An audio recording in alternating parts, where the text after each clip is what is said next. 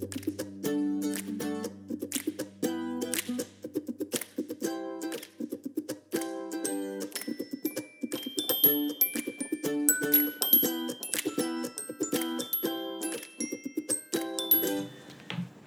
this is Kate. Welcome to Two Pastors Take a Walk and Make a Podcast. This is Yolando, and as always, we're talking about what is astonishing us, what we're thinking about, and what we are preaching.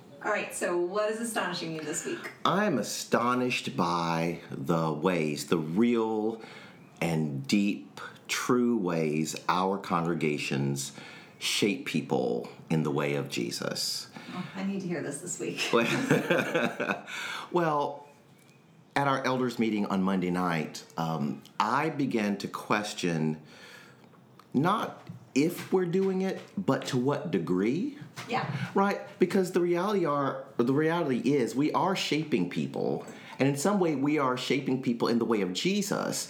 But you know, I've been in. Um, this congregation, Derita Church, for uh, two years now.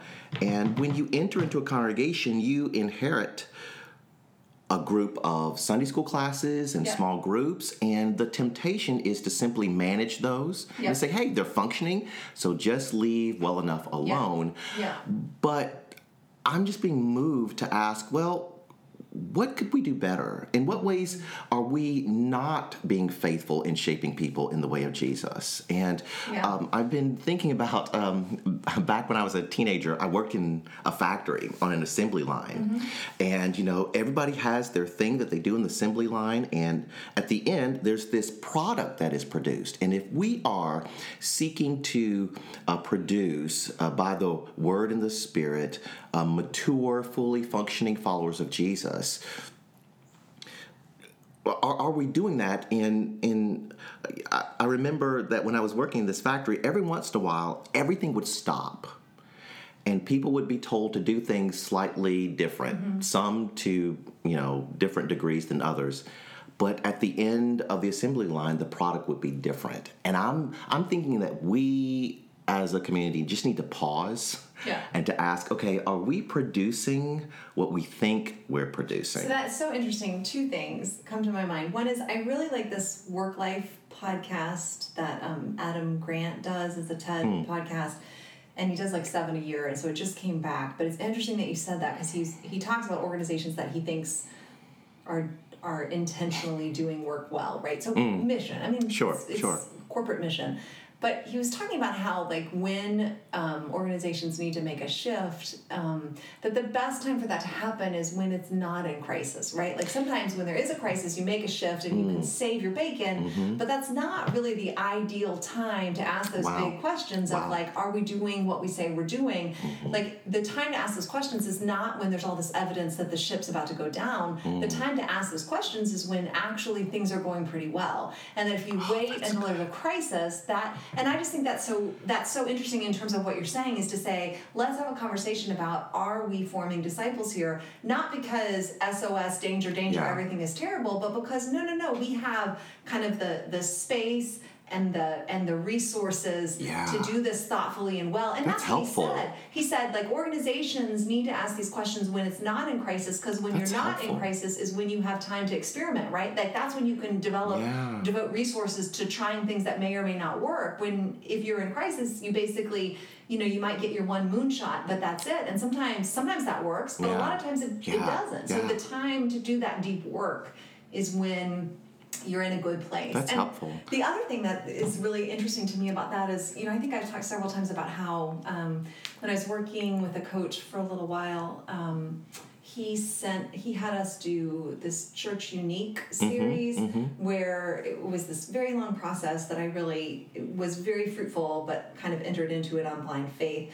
But it was, you know, a ten or twelve week process for a significant group of people in the church to to meet regularly and do these kinds of um, praying and thought experiments and conversations that ultimately resulted in our creating our mission statement and our values um, which i that was very good. But a key part of that that just felt like just felt kind of um, artificial or strange is one of the exercises they had us do was to like imagine Pete walks into your congregation. Now, first imagine how do you connect with him? How do you welcome mm-hmm. him? And then say, like, but ultimately spend some time having a conversation about what is your hope for Pete mm. after Pete becomes a part of your community, right? Like, Yeah. what does success look like mm-hmm. um, in the lives of a person who who connects and invests and is formed by your?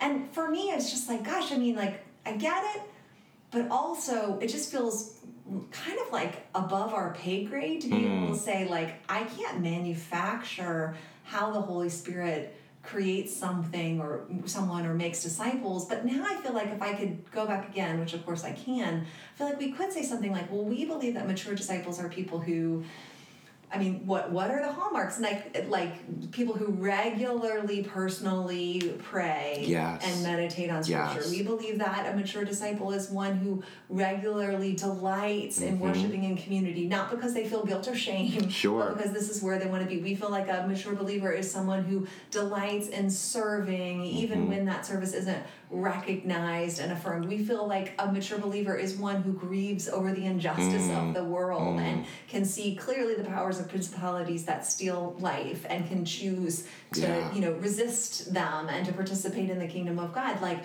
we can name those things and we may or may not be able to you know obviously do the holy spirit's work of manufacturing them but we can at least measure like gosh mm. are people becoming abiding deeper in Christ through their participation in this community? Or are we doing good things but that aren't having that result? Yes. Well, what sparked that thinking in me was that we were in our elders meeting and we were looking at our church calendar for mm-hmm. the next two months.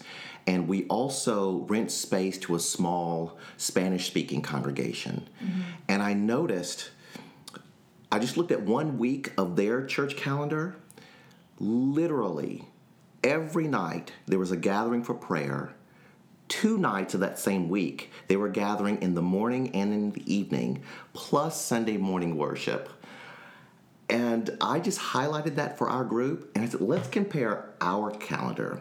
And it was a lot of administrative work. Although you just told me not to compare. We just Well, yes, well. no, I, no, I hear what you're saying, and and obviously it's not a matter of like I mean who knows what the culture of that church is, right? Yeah. But I do think it's worth saying like, are we spending all of our time just making sure that our institution is surviving institutionally, or are we making sure that the things that this institution exists to do are flourishing and being Yes. done? I, I mean, I totally get it. And I'm not saying that we're not doing anything to Sure. to to make disciples or, or Right. to disciple the people under our roof.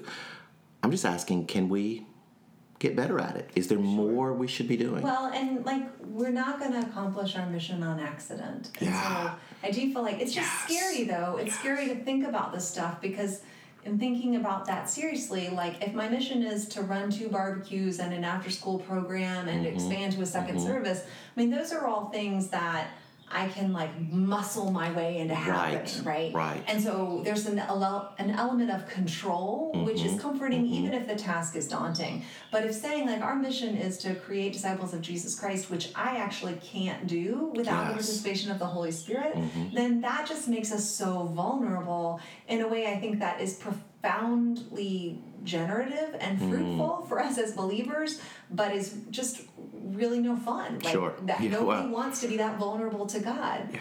Or I mean, I think some people do, but Well, then, not in that number. then, then I need to have in mind. Well, how do I help people see this as something that's not scary, Mm-hmm. and something that is joy, Mm-hmm. something that is p- pleasure, right? This idea of well, let's think through how our life together is forming us to be mature followers of Jesus. Like for me, that's that's fairly exciting conversation, Mm-hmm. but I could see how it could come across as threat, judgment, um, scare, um, vulnerability. Theological shift, because if I if I hear you and I'm not used to thinking in this way, then I'm like, are you just asking me to be God in somebody else's life? That's not what I'm called to do. That's not like that feels you know profoundly unfaithful Mm-hmm. and and egotistical. And so to be able to say, hey, I, I'm willing to invite people into our community. I'm willing to be serious about you know, doing ministry together. And, and, and so I think you're, well, we did a ministry audit a couple years ago at the Charlotte Presbytery where we just were sort of saying, hey, let's look at everything that we're doing. And then let's just have an honest conversation about like this is this still the season to be doing this thing? Just because we do this well just because we enjoy it doesn't mean that it's accomplishing the mission of this organization. And i feel like that's an important thing that we always need to be conversation we always need to be having in the organizations that we lead.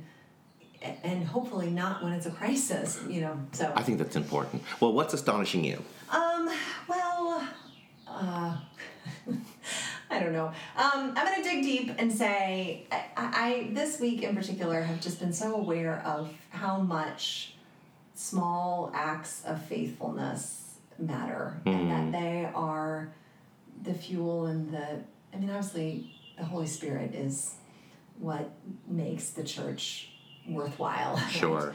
But, you know, our part is not to do great transformative things for God, but to be um, devoted and committed to doing the small acts of obedience and faithfulness in the sphere of influence that we have. And I mean, just from the seat that I sit in at the Grove, from the unique vantage point of my my role as the pastor, I think I see um, that a lot of people show up and do things which they conceive of as small, and they have no idea how hmm. necessary and how essential. And, and just how fruitful they are in the context of the whole community. And you know, it's funny because you're in 52 Weeks of Joy at Derita, and, and the Grove has a word of the year too, and I've just been much less intentional about lifting it up in our community. But our our word of this year is small, and I hmm. really feel like, you know, we have within our community everything that we need in order to be faithful to God in this season. It's already here, Wow. right? And so then the reality is being able to not despise and overlook the giftings that we have hmm. and and not to understand that your my small gift your small gift are things which are ineffective you know on their own or by the world's world's scale are just not even worth devoting your time to that that these are you know the mustard seeds and the widow's mite that display the glory of god in our context and I think so often I see people doing small things with great faithfulness, and I want to do a better job of naming that because it mm. astonishes me. And I also, you know, I just grieve the fact that I see sometimes people not doing things,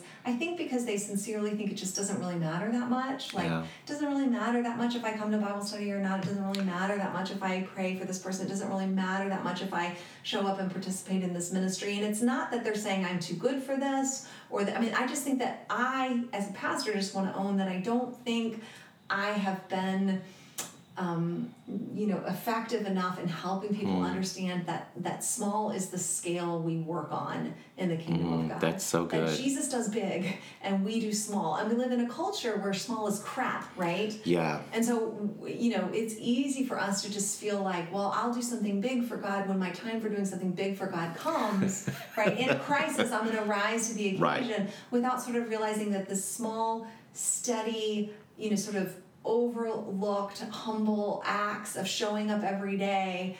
And and you know I think we need to do a better job of affirming one another and uh, and and giving one another standing ovations and honoring the things that are truly honorable in our community, but also just kind of recognizing that a lot of the things that are essential will always be unseen, and the things that are most un- essential is the spiritual work we do in our own hearts, which is Yeah. to be able to say like I feel some type of way about this situation or about this decision before I charge in. I need to really examine my own heart and lift it up to God and say like, well, why is this? Why is this sitting on me so weird? Why, yeah, why do I have yeah. this feeling of, of anger or shame or guilt or you know like I'm unloved? Like what? Yeah. Let me check myself first. So anyway, that is just what I'm looking at. Is um, hey, there are so many people at the Grove who are so faithful about doing things um, that they probably think are small that from the measurement of the culture are small but in the kingdom of god are great. And i see people taking themselves out of the game from a sense of well what it doesn't matter Because you it's small. it's small it doesn't matter Mm-hmm. not that many people will come to my class not that many people show up to this or i might talk to someone at the community meal but it wouldn't matter they'll talk to someone else if i'm not there. I mean right? Like we just think like i mean i'm glad that I, that I, I, I don't want I do not want the culture of the grove to be one formed out of guilt or shame mm-hmm. at all. I don't want to like don't make your excuse. I don't want that. But I want people to know that the gifts they bring matter, especially when we live in a culture that says if you don't have 6 million dollars your life really isn't going to have an impact, Yeah, right? I, I yeah. want this to be a culture where people understand that there's just power and fruitfulness and and meaning in the gifts they bring and in the way they participate and I and I want that to be the culture of the grove that it that it doesn't have to be big as the world sees big. It doesn't have to be big as the kingdom sees big. Yeah. Small works Yeah. for Jesus. That's, That's how good. our minds need to be reformed. And I, and I am I like just Mm-hmm. be the first to say that I, I know it theologically. I, I preach it meaningfully, but em- emotionally, like I'm still doing catch up work there as well. Like I still look at our after school program and think like it takes everything we have. It's such a huge sink of resources, both time and money. And there are you know many days when we have twelve kids, and it's hard to be like, well, psh, we shouldn't. We should go do something bigger that has a bigger impact that'll Yeah. you know Yeah. make the papers that'll do whatever. Like, does it really matter Yeah. if we bring people together to serve these twelve kids? You know, and I think if I read the gospel, the answer is yes. Mm. And I'm thinking, oh, you have an after school program. How great. No, but I, I don't know. Anyway, that, that's what is astonishing to me. Yeah. Is that small matters, and it's so hard to live that out. Yeah. And when you really believe it, Mhm, day by day. So, what are you thinking about? I am thinking about a revelation I had in my car earlier this week. And it's so you had revelations. well, no, it, it it it's you will be able to say, "Oh yeah, duh, of course."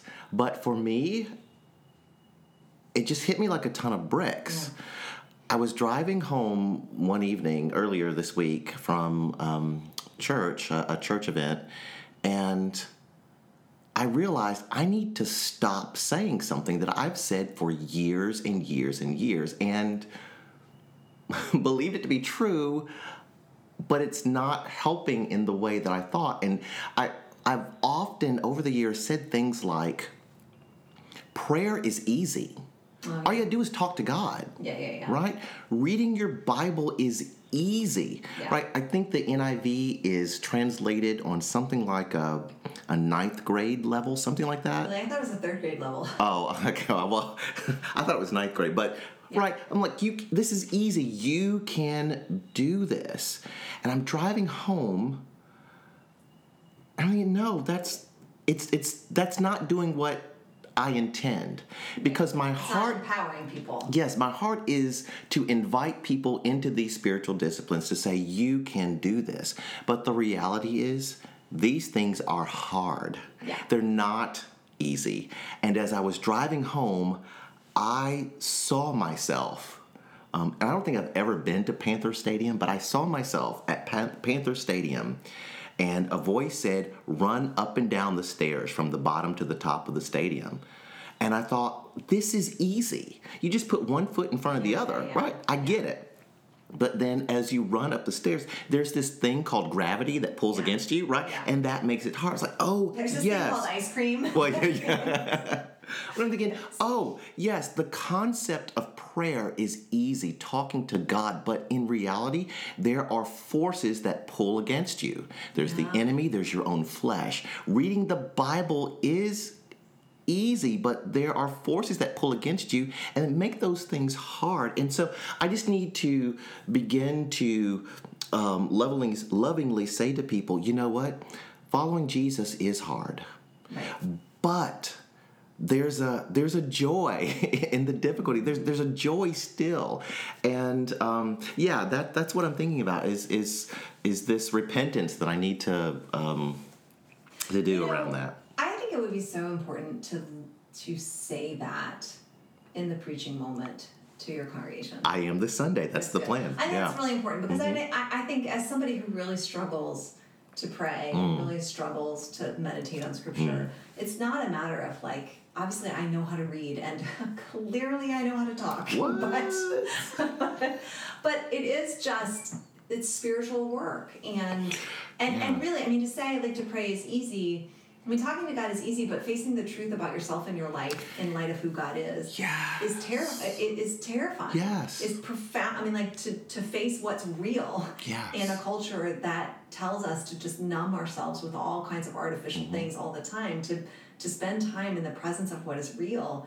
is is the hardest work that some of us will ever do. And and Mm-hmm. other people have different struggles right? But like that's definitely my struggle. And so i think if when i hear someone and people often do say this is easy you can do it. I'm like yeah i know.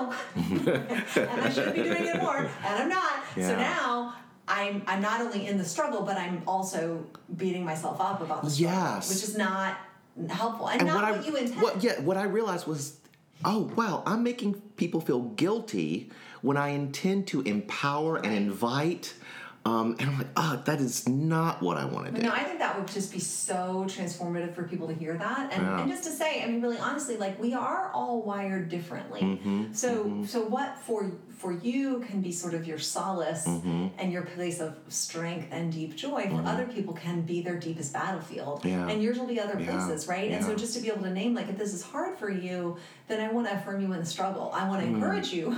I want to encourage you that it's possible. I want to Mm. Encourage you that if what you get is five minutes of reading or, or you know 30 seconds of praying before you fall asleep i want to encourage you that that's not wasted Mm-hmm. That's and right. i want to encourage you to That's move right. onward but no that's really that's really powerful and i just think it's so cool to stand up in front of the congregation and model for them hey i saw the spiritual world in this one way and then Yeah. all of a sudden god told me i was totally wrong about something that really mattered and i can stand up here and own this without guilt or shame Yes. because i'm trying to grow yeah Yes I'm trying to be a better Yes. pastor for you all, Yes. and and also Yeah. even to be able to model saying like, if if you know if my saying this Yeah. made you feel this way, I grieve that, and I'm sorry. Yes. And- Well, and it also what what I want people to hear is that this is what growth looks like. yeah, Growth looks like I thought I was right, right. but I was wrong, and I'm, I'm not going to fall apart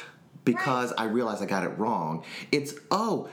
I once was blind, but now I see. right? Yeah, it's like, Because oh, yes. Whatever we have right, we didn't get right by dent of our virtue. Hello, hello. Like whatever truth I have is just the truth God gave me. Yes. And so it's mine to share and not to feel proud of. And whatever truth I don't have, God gave it to you, and you're supposed to give it to me, and I'm supposed to receive it, right? Like we're supposed to be bound together in that kind of mutuality of Yeah. discovering and not having any kind of feeling any type of way of discovering that we're wrong because a foundational principle of I think healthy, mature believing is, oh, you know what, I am a sinner. Yeah, So like I'm yeah, not super surprised, or and in your case, not sin as most people would define it, but but fallen, right, or, Yes. or incomplete, And or weak, or, Flawed and Right. yeah. or just growing. Yeah. right? So yeah, that is really cool. Yeah. That's really cool. So what are you That's thinking about? Yeah. That image of being And at see, Panther Stadium. I know I you, mocked you. you I'm were sorry. mocking me.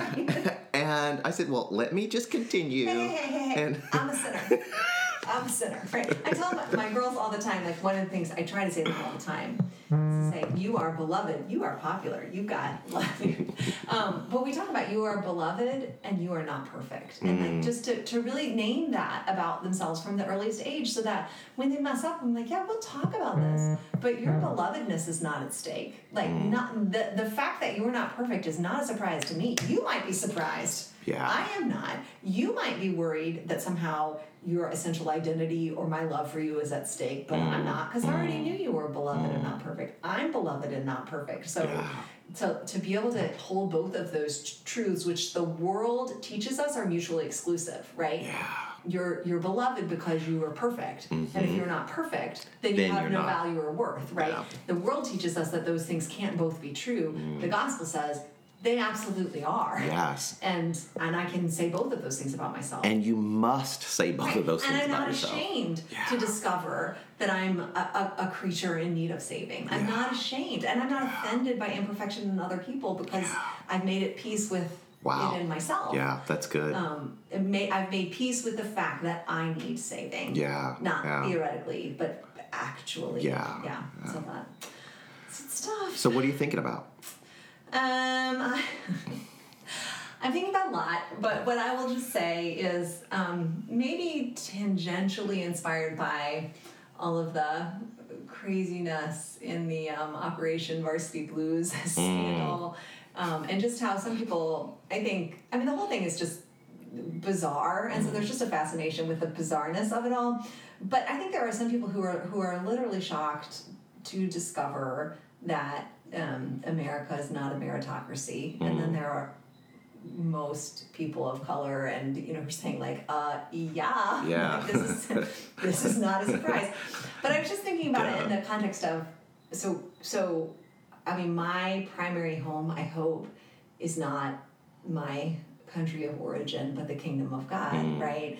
And i and i think this idea of a meritocracy is such an ideal for our nation but the kingdom of god is not a meritocracy right? And i think we sometimes like sort of un uh, we're unaware of the fact of how we we we import that ideal into our life in christ right? And so we're always you know striving to do more be more give more you know like just to to get more honor by being more rec- you know like to get more merit right? And when we talk about like can we be satisfied.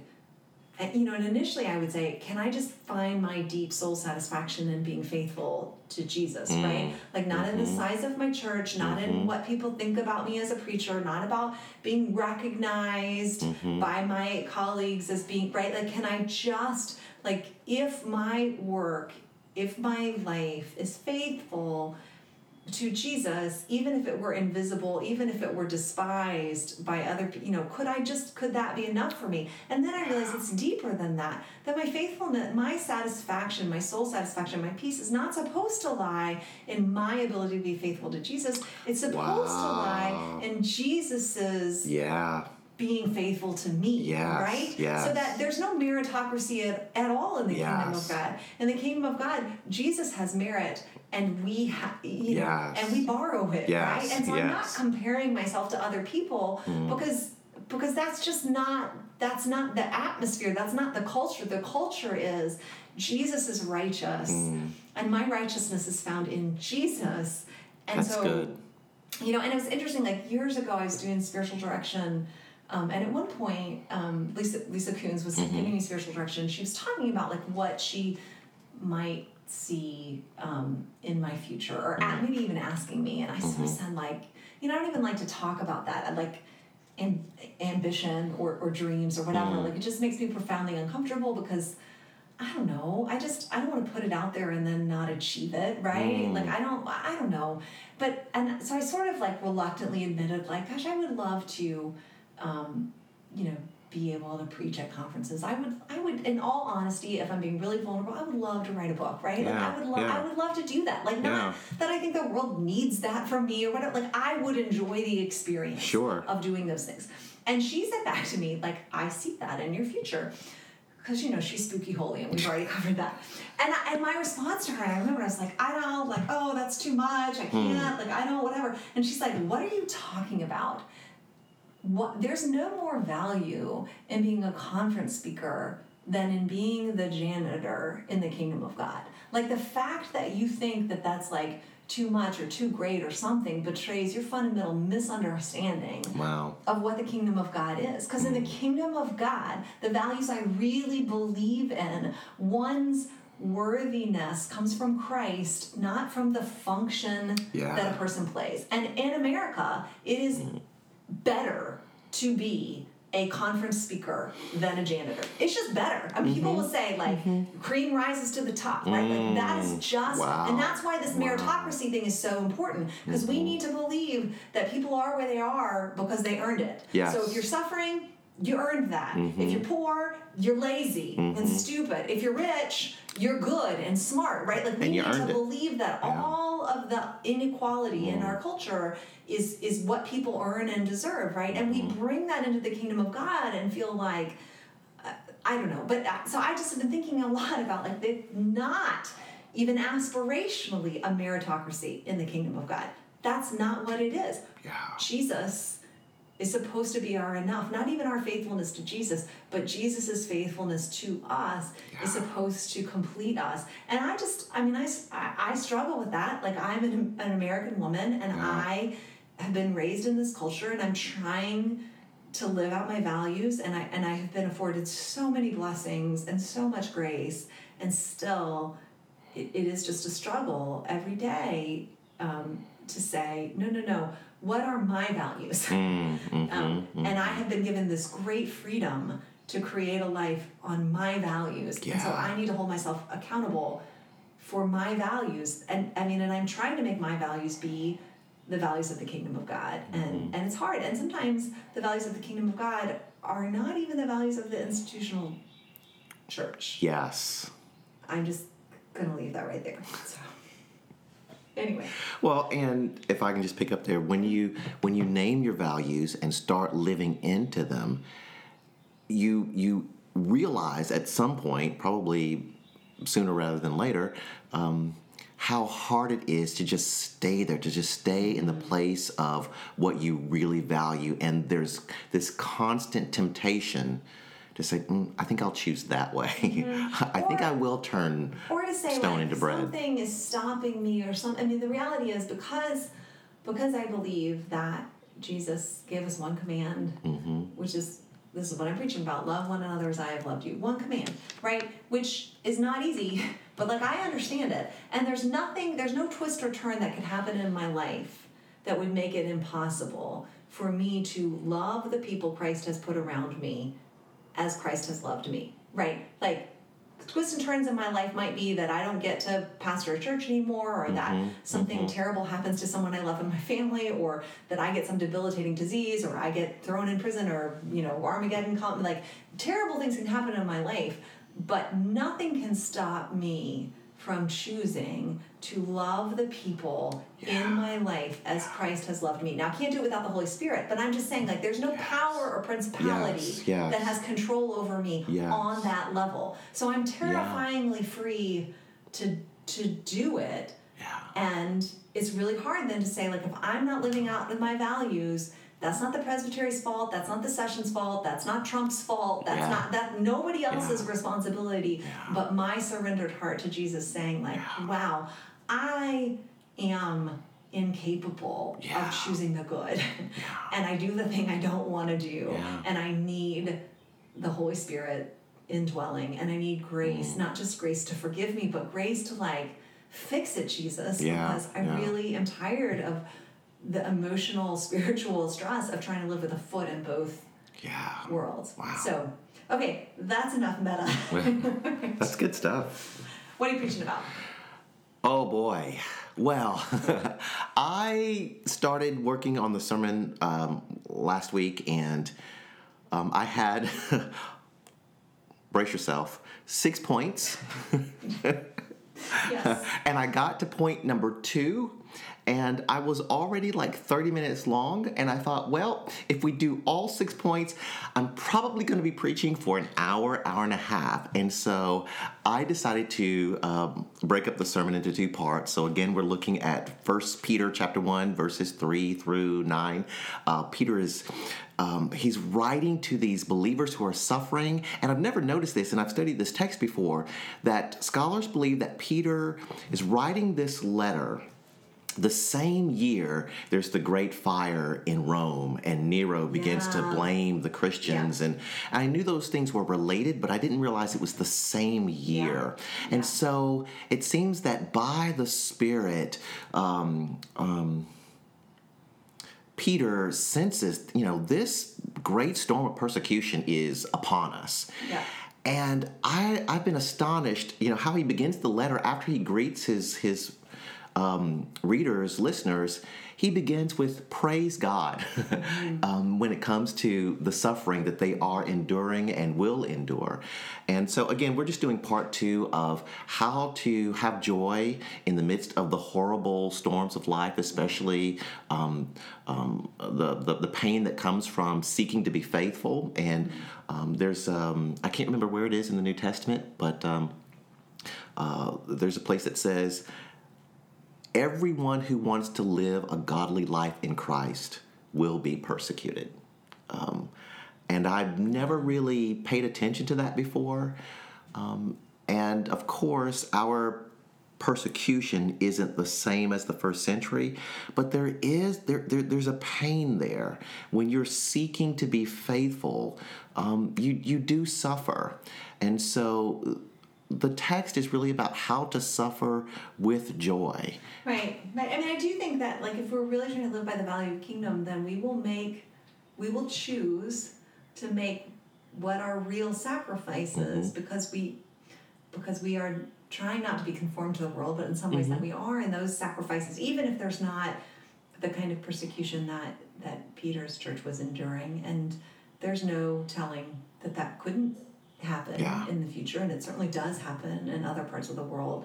Um, but but even if it's not that, there's still going to be suffering that comes from saying. Because I was thinking about this too. That I mean, the reality is, I mean, I think we grow up sometimes believing like we can have the kingdom of God and the good life at a great price. And when we get really serious about the kingdom of God, we realize like, no, no, no, like it really It cost. it costs something and it and it costs you your life like Yeah. not in the sense that maybe you're going to climb up on a cross and get crucified mm-hmm. but it costs you make different choices with your one earthly life than you would make if you didn't believe that jesus was your lord right you make mm-hmm. and and you know if we're wrong Yes. we just bet the only life we have right and so it's a Yeah. significant thing to be able to say this is a different way of seeing the world and if you're trying to live it out even in the midst of your you know backsliding and mistakes or mm-hmm. whatever you still are giving the only life you have Yeah. to what is profoundly i mean i, I think i think for a lot of middle class american people hmm.